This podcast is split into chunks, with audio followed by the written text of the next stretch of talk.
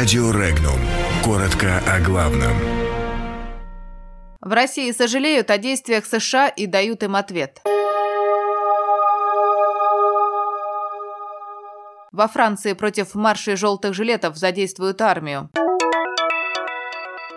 На публикацию о сценариях сохранения власти Путиным ответили в Кремле. В России прокомментировали переброску американских Б пятьдесят два в Европу.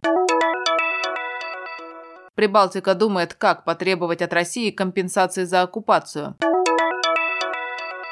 О серьезном ударе по Байкалу.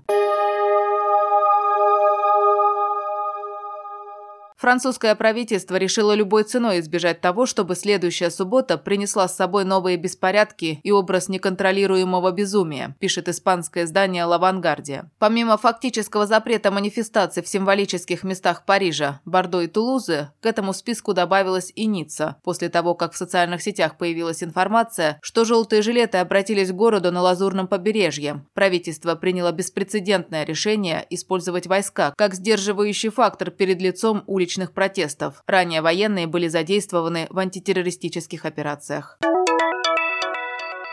Рассуждения в прессе о всевозможных сценариях продления срока нахождения президента России Владимира Путина у власти – это не более чем вольные упражнения. Такое заявление сделал пресс-секретарь российского лидера Дмитрий Песков, комментируя публикацию агентства Bloomberg о якобы рассматриваемых Кремлем разных вариантах, при которых Путин, срок полномочий которого на посту главы государства истекает в две тысячи двадцать четвёртом году, мог бы остаться во главе страны. Песков отметил, что подобные вопросы в повестку дня обсуждения в Кремле не входят. Политика властей США, направивших стратегические бомбардировщики Б пятьдесят два Н в Европу, не ведет к укреплению атмосферы безопасности в регионе. Об этом сообщил пресс-секретарь президента России Дмитрий Песков. По его словам, подобные меры Вашингтона, наоборот, вызывают дополнительную напряженность. Напомним, телеканал Си Эн Эн сообщил, что США перебросили в Европу для проведения военных учений шесть стратегических бомбардировщиков.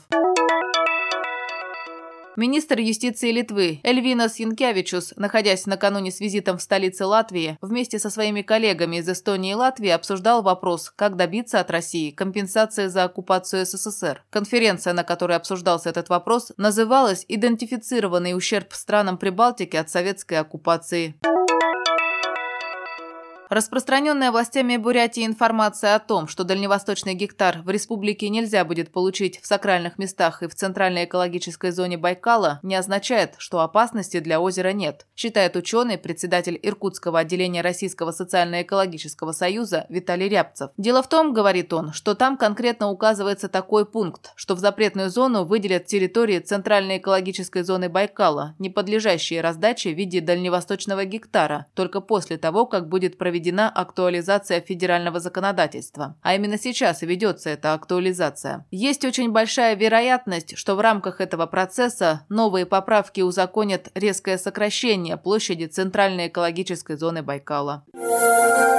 Подробности читайте на сайте регнум точка ру.